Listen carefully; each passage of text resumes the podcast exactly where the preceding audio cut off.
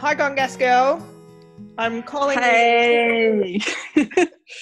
It's the state of disaster calling in. I'm calling in. I have five votes for New Zealand, four votes for Taiwan, um, three votes for Vietnam, two votes Uh-huh. I give to um, the state of uh, Queensland, um, and one vote to.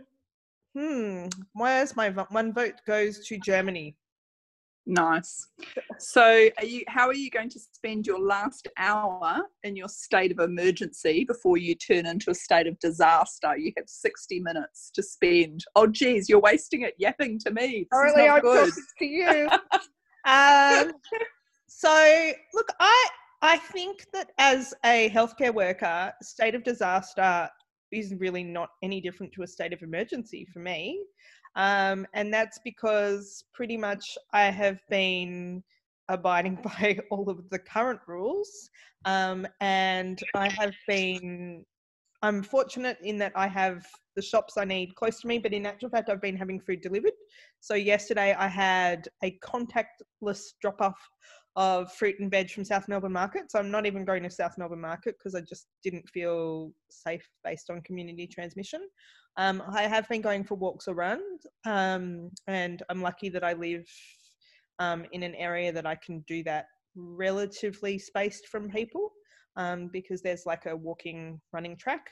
Um, but I've been noticing that there's lots of people out and about, so I'm kind of doing it much earlier in the day or a bit later, and obviously with mask on. But I've been wearing masks for ages. Um, it is interesting running in a mask, but it's fine. Um, and as Nancy Baxter would say, she's running a ma- in a balaclava in winter in um, Ontario. So you know, realistically, it's it, a mask is just a mask. Um, and then I go to work and uh, to the hospital. So um, I haven't really, you know, I- my life really isn't going to change that much. Um, I phone or Zoom my sister and my nieces and you and others. Um, I've had a few Zoom um, gins or dinner with a few people. Um, so yeah, so I think the restrictions when we went back into stage three that we've been in is that what we've been in stage three? yeah, Um, stage. I, I don't actually think stage three to stage four it looks that different for me as a healthcare worker. Um, no, because your job, your job still, you know, well, you I'm still so- have I to think show to work. I think the difference is that, you know, I, and I think one of the messages that um, I just spoke to a colleague who said, who's like you, an anaesthetist, who said, um, oh, you know, it was interesting that in the press conference they said it was about looking after the healthcare workers. And actually, I want the message out there that it's about protecting the healthcare system.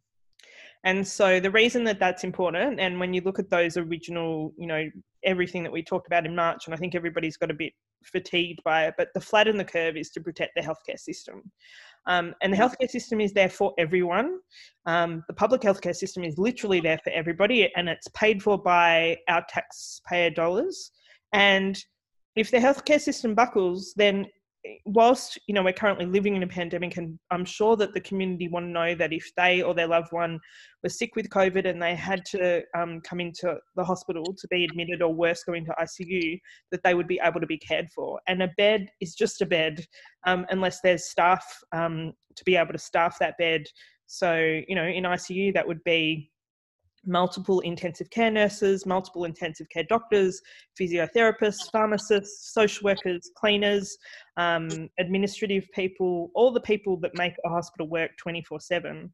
Um, and there are a lot of healthcare workers in the state of Victoria at the moment with active cases and people getting infected. And if we have more community transmission, then those healthcare workers will get to a point where the surge workforce won't be able to keep replenishing itself. Because at the moment, I think we're doing okay. Yes, we've got staff furloughed, but people are doing more. And, um, you know, there's other stuff going on. Like I'm an obstetrician gynecologist. Babies do not stop because it's a pandemic. Like women go, go who are pregnant have babies. Babies who are sick need care. Um, people are still having cancer diagnoses. In actual fact, what we know is that many people have had delayed cancer diagnoses. Um, and so, all of those things that people need the healthcare system for and to function, um, they need us to be okay. So it's not about, you know, we could say it's about healthcare workers, but actually it's about preserving the healthcare system. And I think what worries me is um, I get it. People are fatigued. I'm really sick of this. You know, I um, I can't see family and friends in Melbourne. I can't see family and friends interstate. Um, there's all sorts of things I'm not able to do. I live alone. That's pretty lonely at times. Um, but um, I can also see working where I work, where you know 40% of the co- all COVID cases in Australia are currently being managed through the Royal Melbourne um, Hospital and Royal Women's Hospital area. Um, and and so just for those listening, if, if you're not familiar with the area, we're kind of right near the very centre of um, Melbourne, right near the CBD on the way from the airport, um, and kind of based with um, it's Royal Melbourne Hospital, Royal Women's Hospital, Peter MacCallum Cancer Centre, Royal Children's just up the road, and the University of Melbourne. So big kind of medical and science precinct all in one, which we use which we often refer to as the Parkville precinct. Um, and you know, it's usually a hive of energy and busy and all sorts of stuff. And right now, it feels like a really heavy place, and um, it's pretty obvious that we are coping but stretched and I think the other thing to consider is um, it's not February or March or even April, it's August, which means the world has been living through this pandemic for a really long time. And whilst we haven't been in state of disaster until what did you say? Like it, uh, I've got another fifty-two minutes. You got fifty-two minutes. Two minutes till yeah. a state of disaster. um, we have been living um, with a pretty significant level of stress.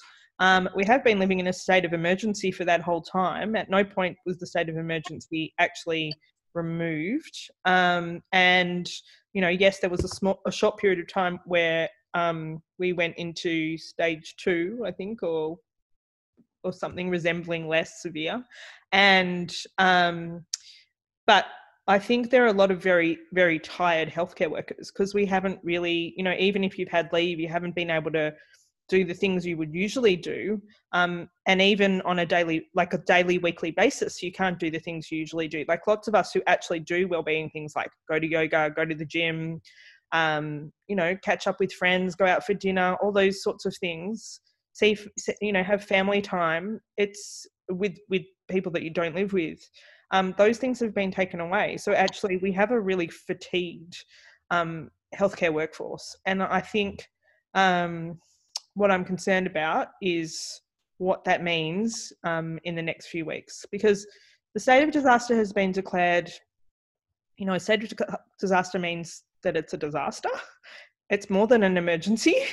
Um, and, and I don't know why that needs to be spelled out, but apparently there are a whole, the, vast, and I would say the vast majority of Melburnians and Victorians are doing the right thing, but clearly there are a whole group of people who um, for whatever reason and like i kind of want to vomit a bit that i've used the phrase do the right thing because there might be people in situations where there is no choice you know no easy choice for them to make um, and that they have either unwittingly you know because they didn't know they were positive or, or had been exposed or something like that or because in order to put food on the table um, they have had to go to work and because they've been told they wouldn't get paid. So um, I think it can't be about blame, but we are, for whatever reason, whether it's luck, whether it's mismanagement, whether or not it's individuals or whatever it is, we're in a situation where there is a risk to the healthcare system.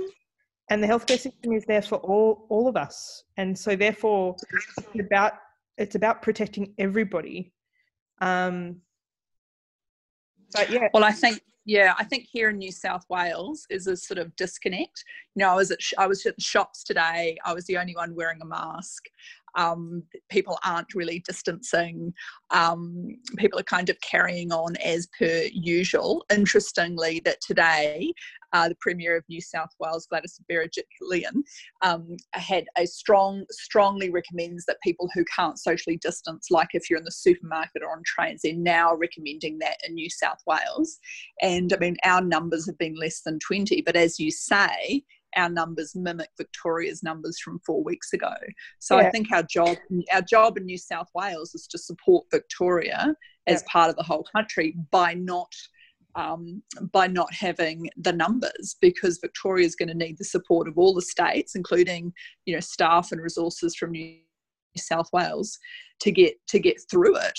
Uh, and New South Wales would be quite foolish to think that we're somehow immune or special or different. I mean, we have a vulnerable population too.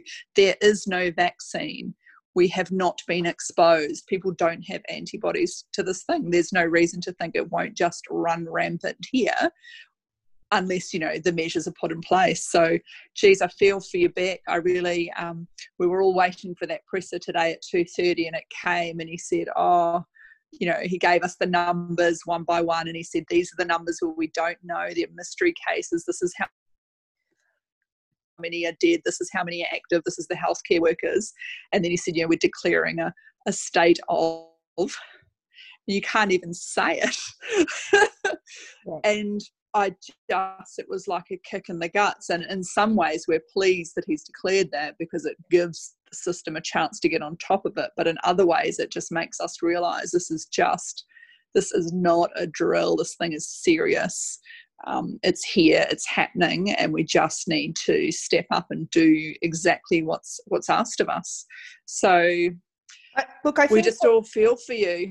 Thank you. I think I think my advice is you know, and I think one of the things that I'm finding frustrating, having you know watched Italy, um, Spain, the UK, New York, um, lots of other places, is that um, you know they've given us the warnings, they've told us what to do. It feels like there have been some things that have moved a bit slower than others. Like I personally feel like when those towers went into lockdown and such a significant lockdown um, that um, I would have liked to see every, everyone go into lockdown. Um, I can't. I, am struggling to talk about it, but I, have got. Um, yeah, rough. And I think you know the last. Yeah, the last few days with three doctors and a radiographer and ICU has really. I mean, every sick person and every death is terrible, um, but it's just it's just hammering it home. So All right, my love. Well, I think no, so what yeah. I was going to say is that on on the 19th of June, Victoria had 13 cases.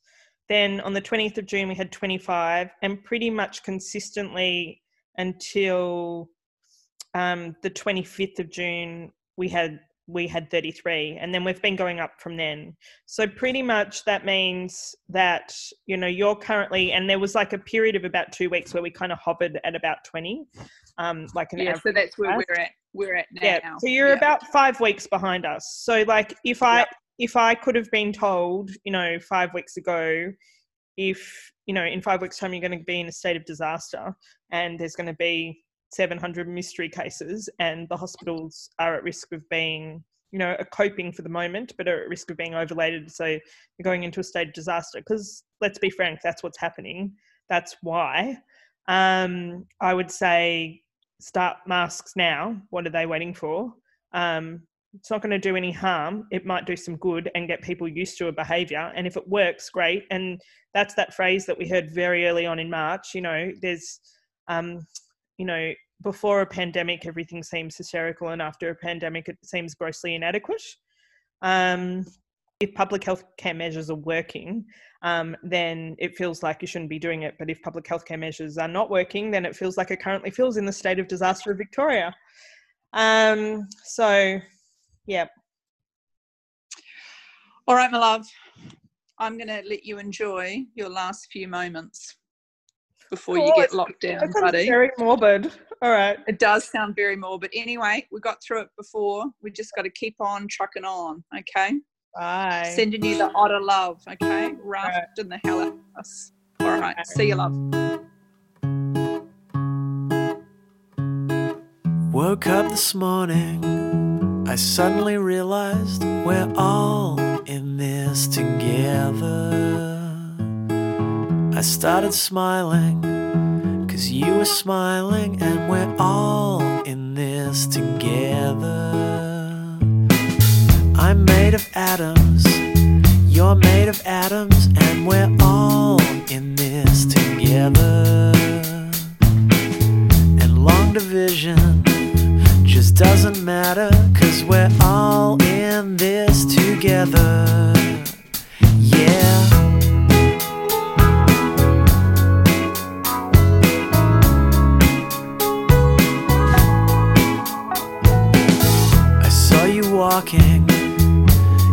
City. We're all in this together. The city's changing, cause we are changing, and we're all in this together. Every 12 seconds, someone remembers that we're all in this together in the kitchen of your rent control apartment. We're all in this together. Come on, baby, I don't mean to rush you. I only wanted to reach out and touch you. I've got to